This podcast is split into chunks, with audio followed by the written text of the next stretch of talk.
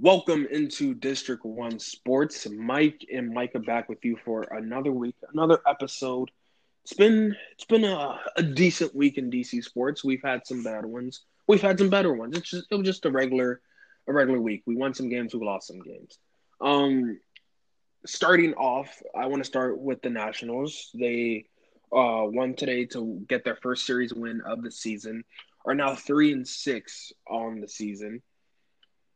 We started off, and I think when we talked last week, they had just lost their doubleheader to the Atlanta Braves. And from that doubleheader loss, they did not get a win until they got to St. Louis. They got swept by the Dodgers, which makes sense why you don't have your hitters back, but it made sense. Josh Bell, Kyle Schwarber, Josh Harrison get back into the lineup. It makes you deeper. It extends everything for you, and you start winning again. They beat the Cardinals 5-2 first game.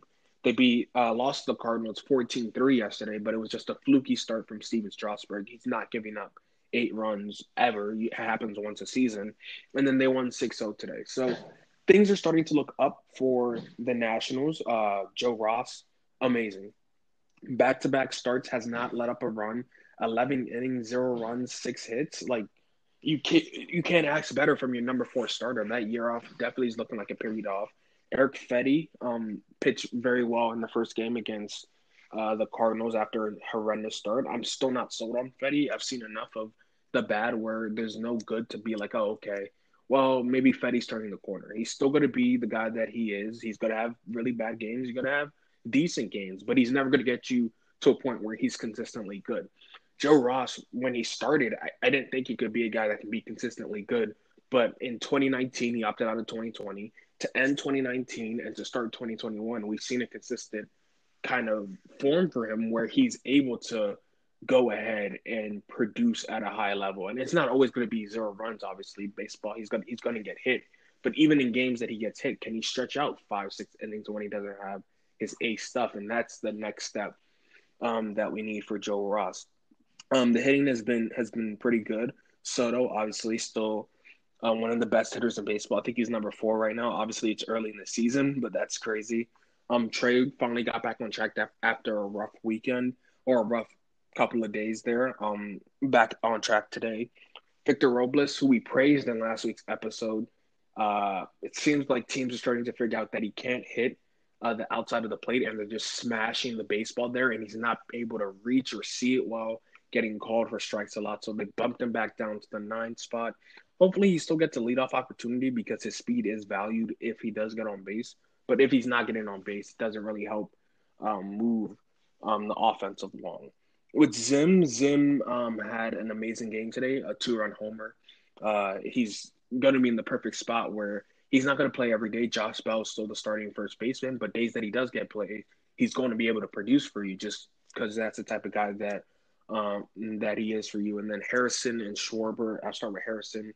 I mean, he's batting like 500 right now. Like he's on a heater, and it's great to see. He's not going to stay at that level, but for him to be your 6 or 7 hitter and now being able to produce like that, this is why we thought the Nationals could be in a place where they are going deep into the playoffs or making the playoffs, because if their pitching is amazing like it was today, their hitters are going to be able to get them 5-6 runs. Even if they didn't need five, six runs today, they needed 1, and they were able to stretch out enough to get to 6 runs. So, it was a tough start. Losing against the Dodgers was definitely rough. But with your lineup now, I think that starting from the St. Louis game, this is when I really started the season. And obviously those losses do count against your record, but right now we're 2-1 in my book.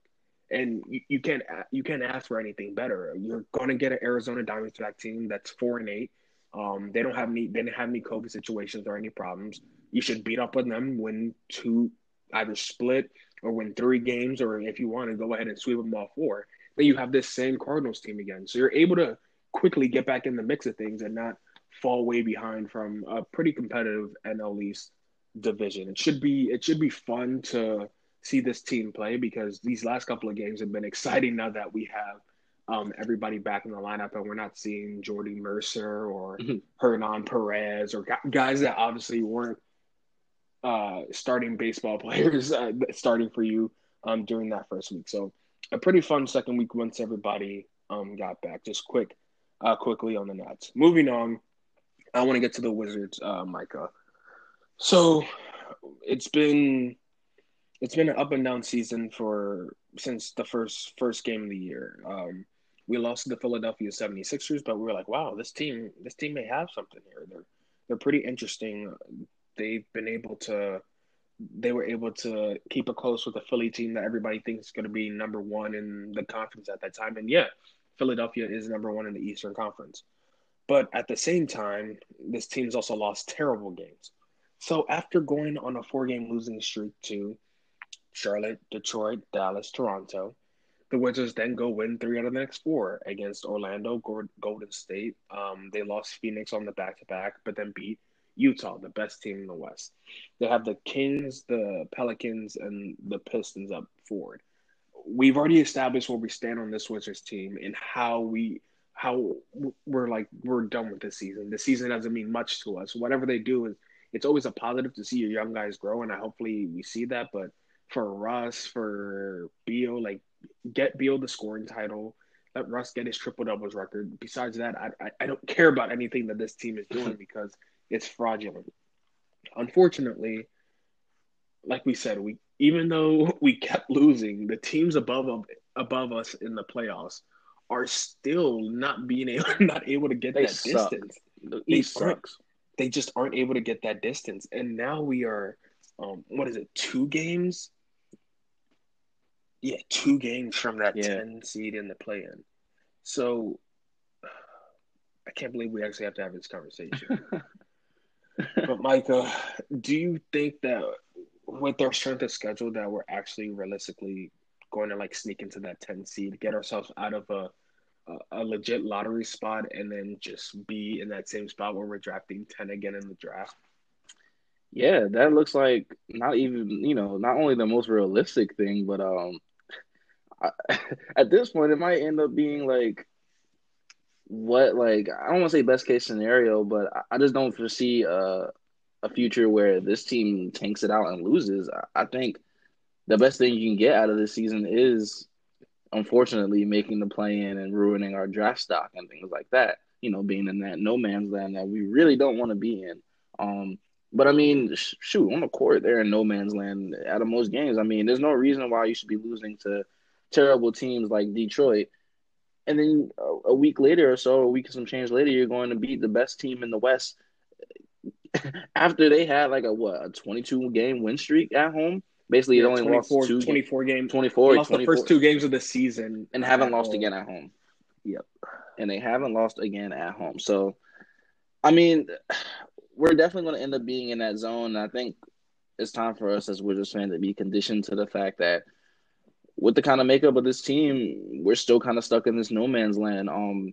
There's no really path for them to be a playoff team unless, they get it together. And that's a real playoff team going into the future. So we're kind of going to be stuck in this no man's land if we ever do.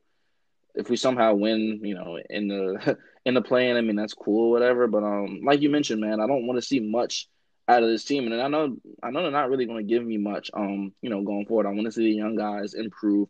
I want to see Denny contributions. Daniel Gafford is becoming one of my favorite players already just for what he's been doing energy-wise and just being a player that looks like he actually wants to play out there. I really do appreciate that from him.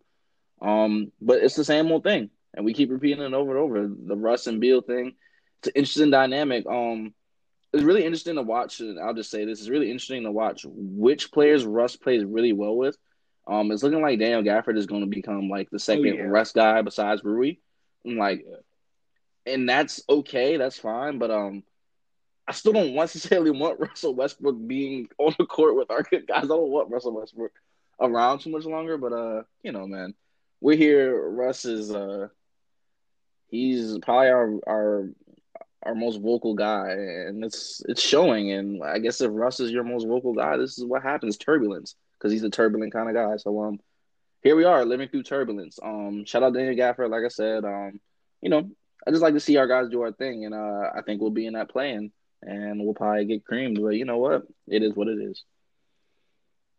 I know. It's depressing, bro. This team has taken me on such a roller coaster. I was so high after the first West Coast road trip. You beat Houston, Denver, Portland, Los Angeles. Yeah, you lose the Clippers, but you get them back like a week later at home. You sweep Denver. Like, everything is looking great. Then you come back, and after that trip, you lose to Memphis, Philadelphia, Milwaukee, Sacramento, Brooklyn, New York twice. And it's just back and forth and back and forth. Now, I want to start from the top with Russell Westbrook fans. The amount of propaganda that I've seen online about how good Russell Westbrook has been and how terrible his teammates around him are is ridiculous. Russell Westbrook has cost us as many games as he's won us. He's been terrible in that many games where it's just like, if Russ plays an okay game, we win this game. But there's also games where Russ is amazing. And it just seems like, obviously it's Twitter, so there's never any nuance, but that needs to be the nuance take. Russ is good. When he's good and he helps the team. But when he's bad, he doesn't change his game. He still will take the mid-range jumpers if they aren't falling. He'll turn the ball over 7 or 8 times, but he's still going to have that high usage rate, even if everything's not clicking for him. But when he's good, it's amazing. You do end up beating the Utah Jazz. Now, is Russ, now that he's fully healthy, going to be able to continue that for a stretch of Sacramento, New Orleans, Detroit, Oklahoma City, Golden State, Oklahoma City, Cleveland? Sure. Like, your next couple of games, every single game that you play from here on out until Milwaukee May 5th is winnable. Now, are they going to win those games up until May 5th against the Bucks? Of course not. But could they go ahead and find themselves in a situation where they're fighting for – I mean, they're technically fighting for it now, 2 games out. You win today and Chicago loses, you're 1.5 games out. Like, so it's not impossible. I like I said, I don't want to make it in the play-in. There's nothing they gain from it. I don't care. With the football team, I wanted them to make the playoffs. Yeah, you can gain valuable experience, but this team isn't gaining anything from playing in a 7-10 matchup. And then if they get into the first round as an 8 seed and you're playing the Brooklyn Nets, like, okay, we get swept in 4 games. What did we gain from that, except for now we have like 14-15 from 15-16 pick in the draft? Like, that's not doing anything. And they've been saying all year this is a 5-person draft.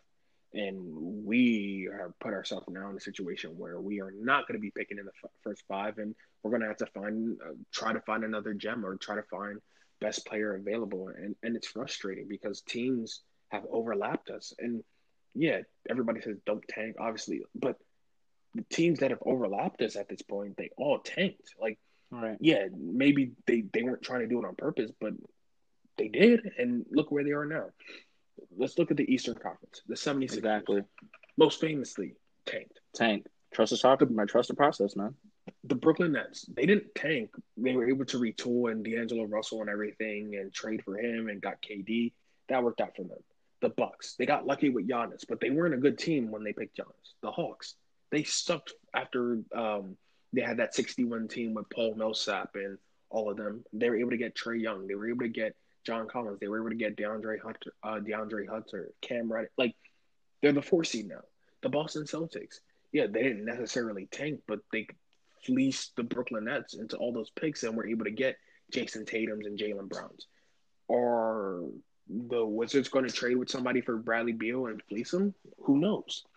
The Miami Heat, the culture, obviously. The Charlotte Hornets, they've sucked for so long, but they signed Terry Rozier, drafted LaMelo Ball, got Gordon Hayward.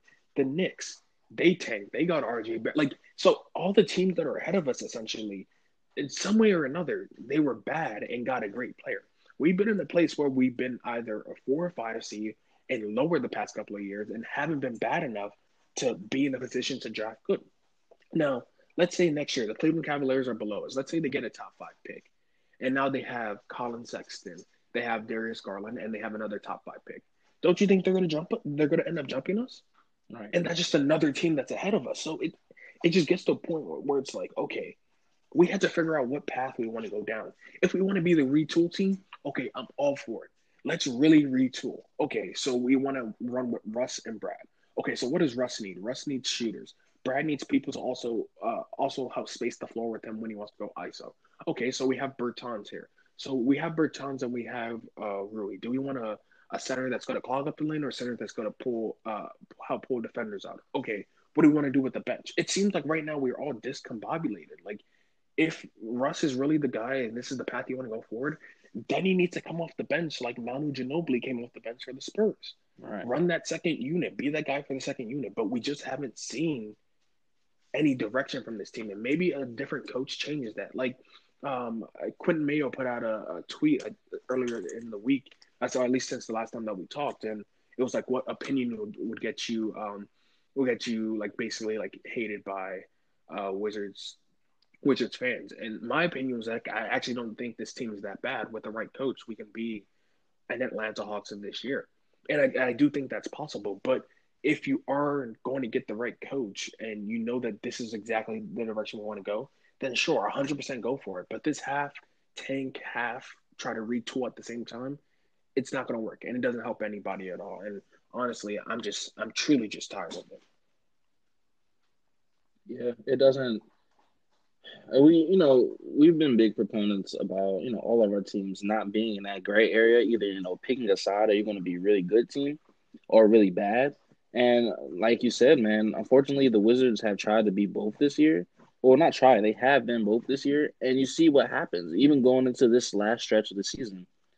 You've been bad enough to, be terrible and not be actually ranked in the top 8 in the East, but you haven't been bad enough to, tank it out. I mean, like, and it just, you can go game by game, literally for the entire season. Well, not the entire season. Once the new year started, you can be like, okay, what is this team? And this team is just mid-level. And if you're a Wizards fan, we've been mid-level since forever. But like, it's not a mid-level team. Like, mid-level was John Wall and Bradley Beal when they weren't potentially going to the Eastern Conference Finals, like when they were just a 4 or 5 seed. That is truly mid-level. Like, trying to fight for a playing spot at 10 is not a good team. Like, it's just not. It just can't be a good team. Like, I don't care if they make it in from the play-in, but to be fighting for 9 or 10 in a regular year, that's just not a good team.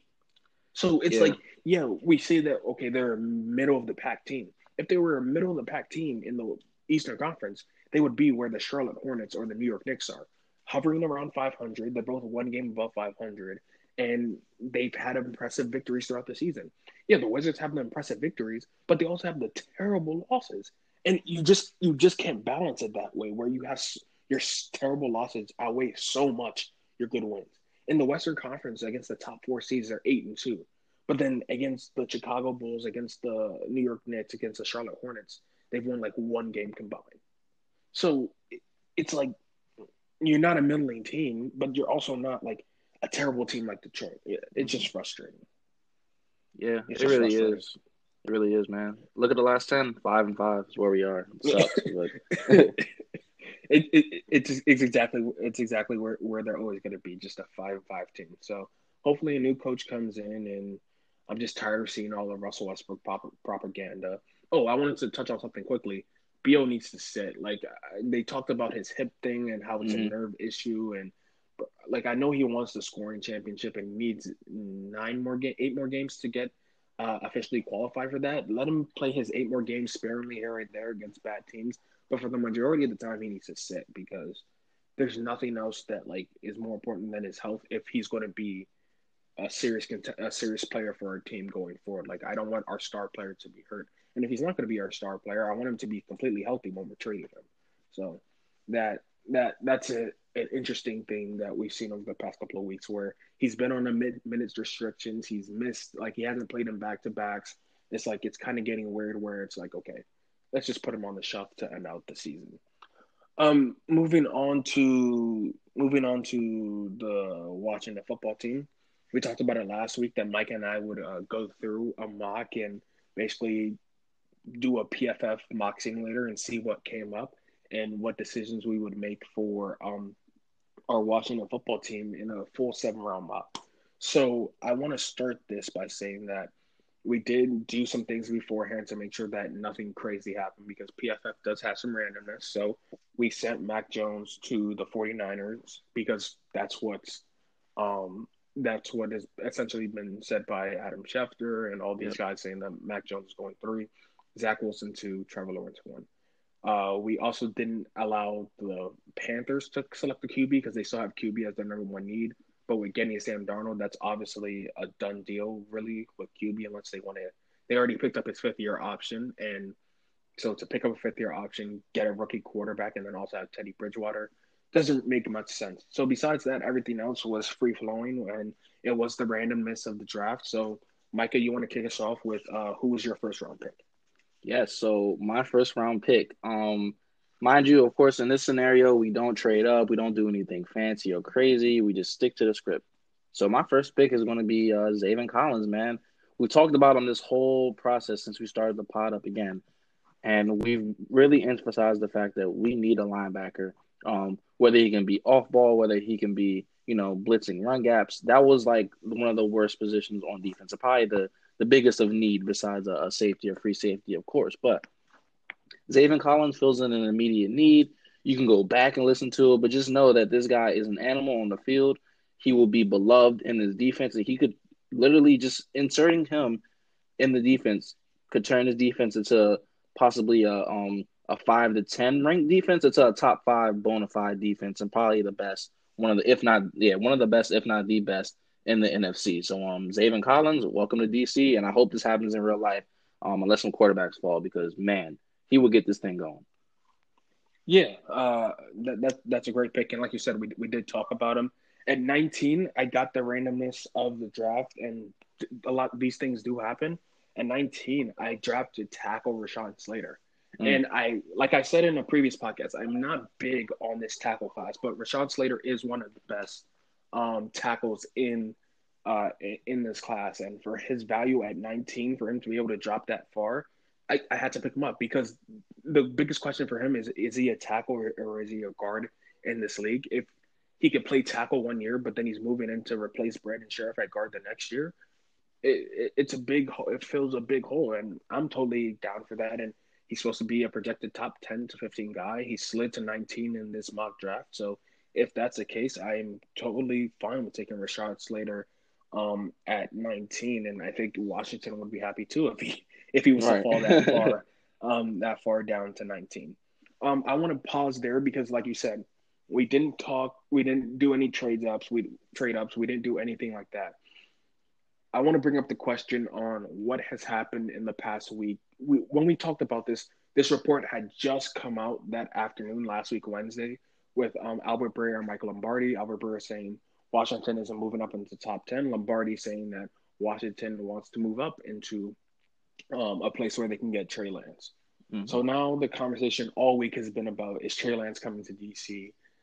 Is Trey Lance or Justin Fields, if one of them falls, is Washington going to go up and get them? At what pick in the draft would you be comfortable trading up enough for to get a Trey Lance? Because personally for me, I'll just say 19 to 4, the amount of capital that we have to give up to get to 4, I'm not sure. Yeah, no. It's too high. But is there a pick, whether it be 10, 15, or 7, like, is there a pick within that range where you're comfortable saying, okay, I'll trade with this team and I'll try to get up to pick a Trey Lance or a Justin Fields? Yeah, so there's actually 2 picks I'm kind of eyeing right now, and I think that both teams could be – well, one team kind of needs a quarterback in a way, in a roundabout kind of way, and one team could possibly do it just to kind of shake things up.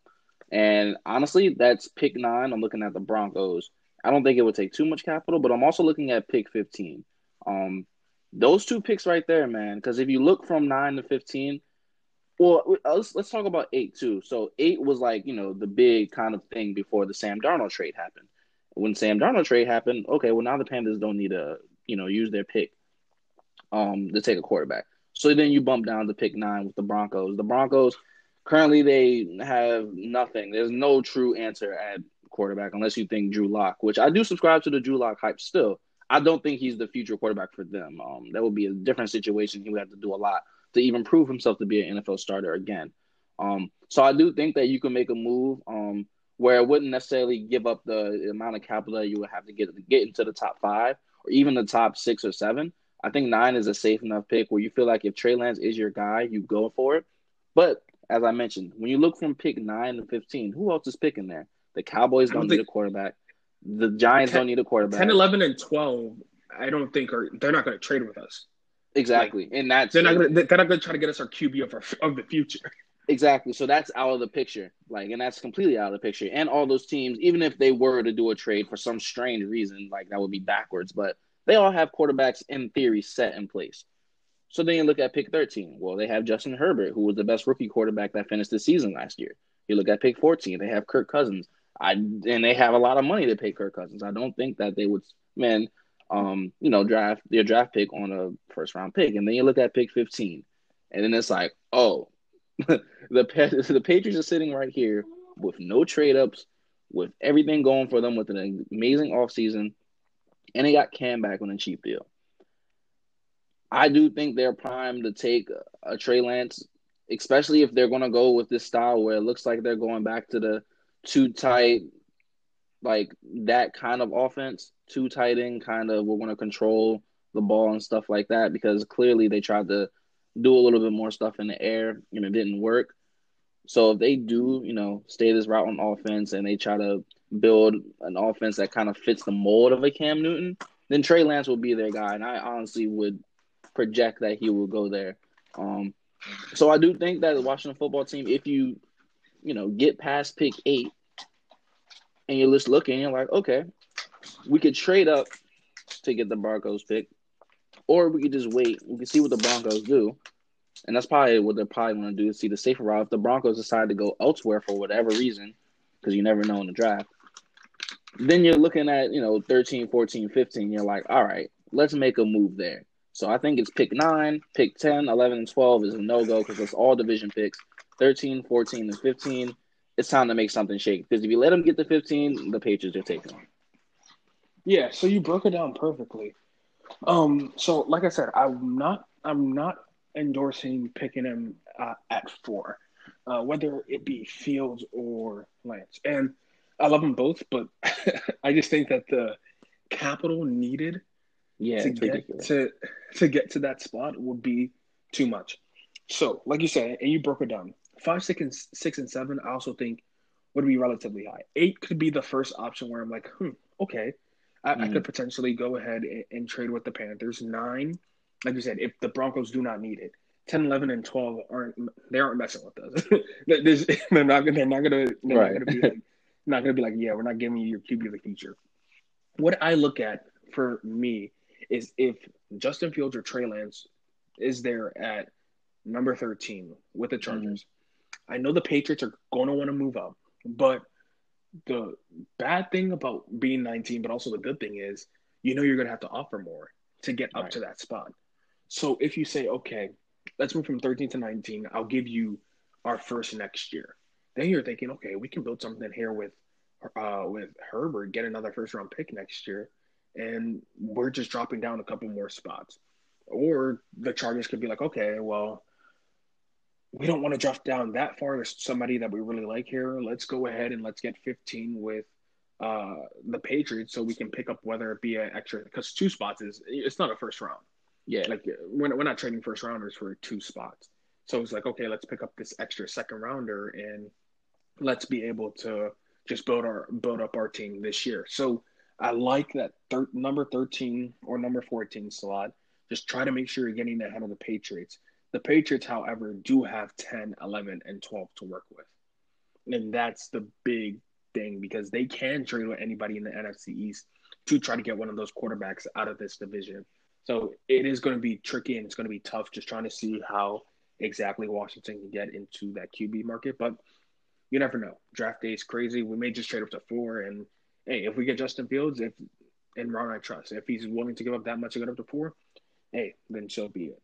Moving on from there, let's go to rounds 2 and 3, Micah. So give me your – it's 3 picks, I believe, in rounds 2, 2, and 3. So give me your 3 picks and the reasons why you picked those 3 guys. Awesome, man. Awesome. So at 51, I am taking a quarterback. And the quarterback that's left on the board at 51, at least in this mock, is Davis Mills from Stanford. And now it's kind of like well, why would you go get Davis Mills in the second round? He could possibly even drop. But part of me doesn't want to play with possibilities, and I think his draft stock has gone up enough where you see the viability of him being a Kirk Cousins-like starter in the league. And now you can even say that. You can, counter that with, okay, Kirk Cousins was taken in the fourth round.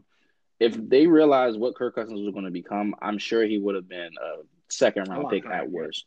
Yeah, he would have been a lot higher.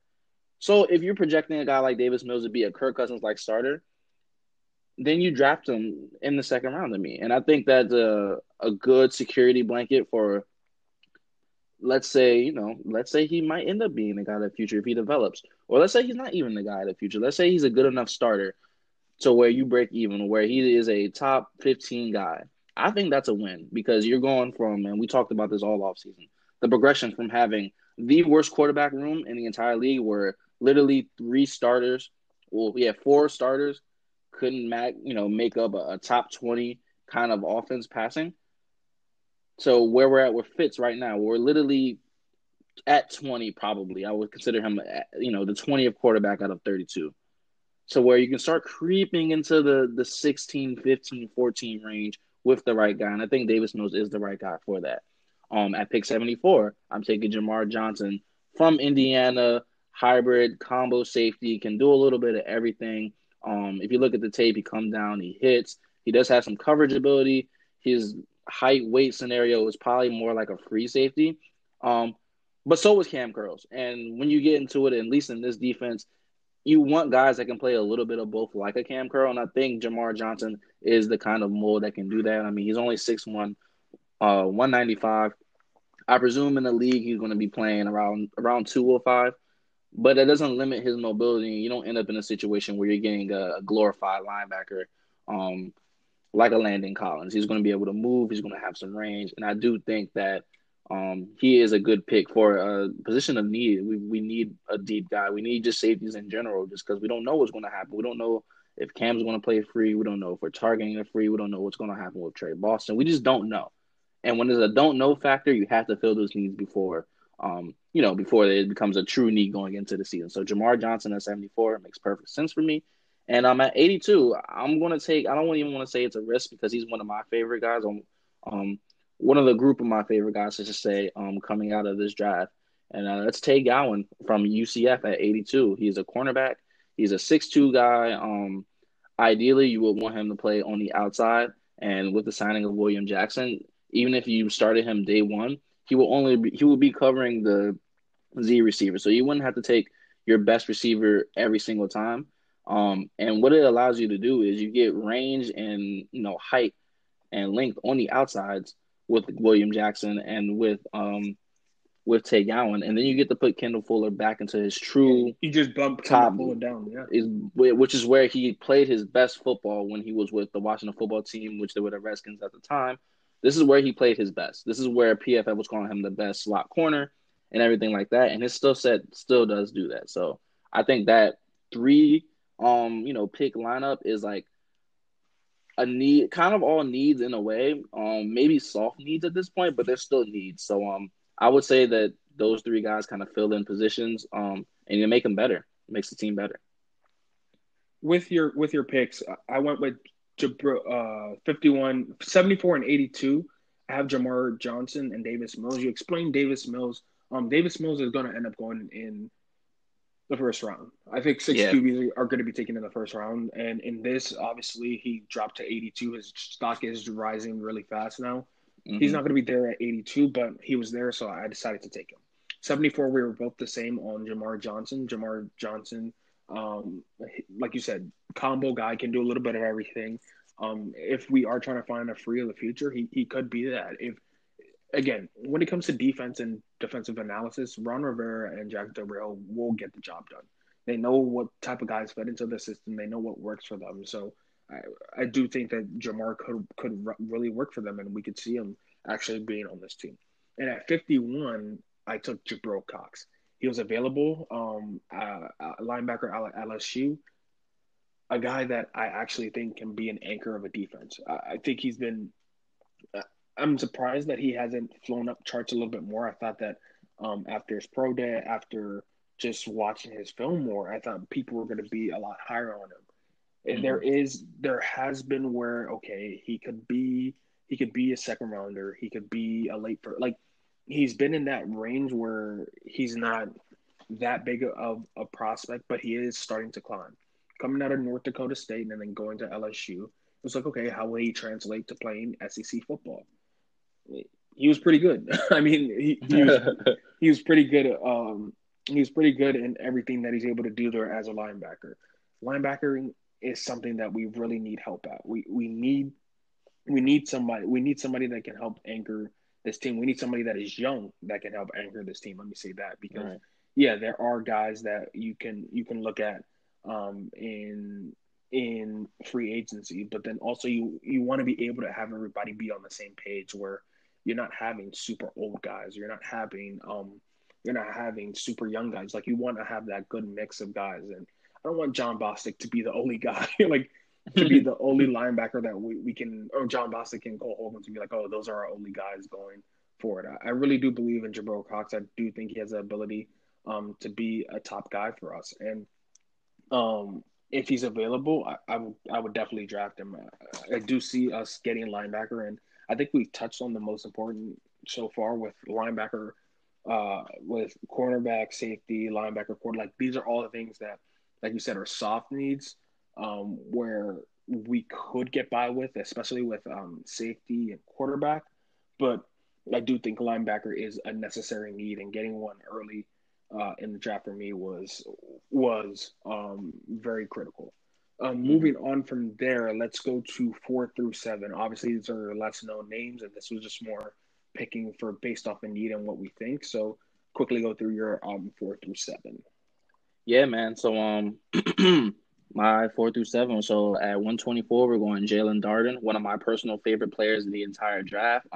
We established the receiver need, but you can always get more playmakers, and this guy was absolutely crazy. Just check the tape. If you don't know who Jalen Darden is, he's like that. He is legit, and you know me with receivers. But at 163, we're going Deontay Smith. And actually, before this mock, quickly, I just didn't know who Deontay Smith was. I mean, the name kind of rang off just because we've been looking at literally draft prospect names and just, like, trying to find out. And, I looked him up. They saying he had a pretty good pro day. He had all his snaps at left tackle, which is kind of a soft need, another one, really. And people have us taking, you took Rashawn Slater. Like, we kind of need a tackle.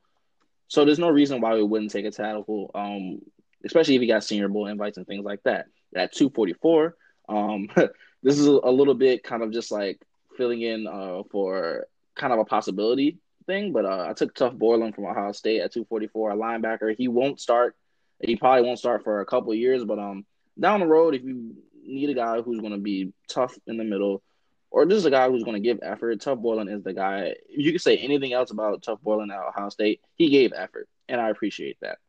And at 246, Zach McPherson, man, hometown guy from Maryland, went to Riverdale Baptist, some stops at Penn State and Texas Tech. And as a second-round pick, man, you're not expecting him to be a world beater. But I do think that he could be a corner that could possibly rise up to whether it's camp or anything like that. Think Jimmy Moreland's rise as just a guy who was like, nobody really heard about him. And then it's like, okay, he's here. He could make plays like that day one. And that's kind of a practice squad scenario and a depth scenario, but I do think he has a place in the NFL, and I think why not bring him home? So yeah, that's my 4 through 7, and I think they all establish even softer needs in a way besides really the tackle spot, but I do think they'll be valuable players for the team. With my 4 through 7, 124, I went Jalen Darden, and that's just based off of Micah. Micah loves wide receiver. I've watched almost every wide receiver that's coming out of this draft, and he brought him up. He brought him up a while ago about this could be a big steal in the draft. So that's why I picked him. He was there at 124. I said, why not? 163, I went Robert Hainsey, tackle out of Notre Dame. One thing that they said about this draft is that it may not have the top end talent, but it does have good depth, and I think that just having, to be honest, like just getting a Notre Dame or a Wisconsin tackle or guard late in the draft, I don't think he can really go wrong. Like, it's just like somebody there for depth, practice squad type of guy. If he really ends up being one of those top guys, then hey, it works out for you. If he doesn't, then right. It was one of those late picks. But he was really not really good, but he was good at Notre Dame, and Notre Dame is known for running the ball, for being one of those top teams that are always able to produce offensive linemen, getting that great coaching.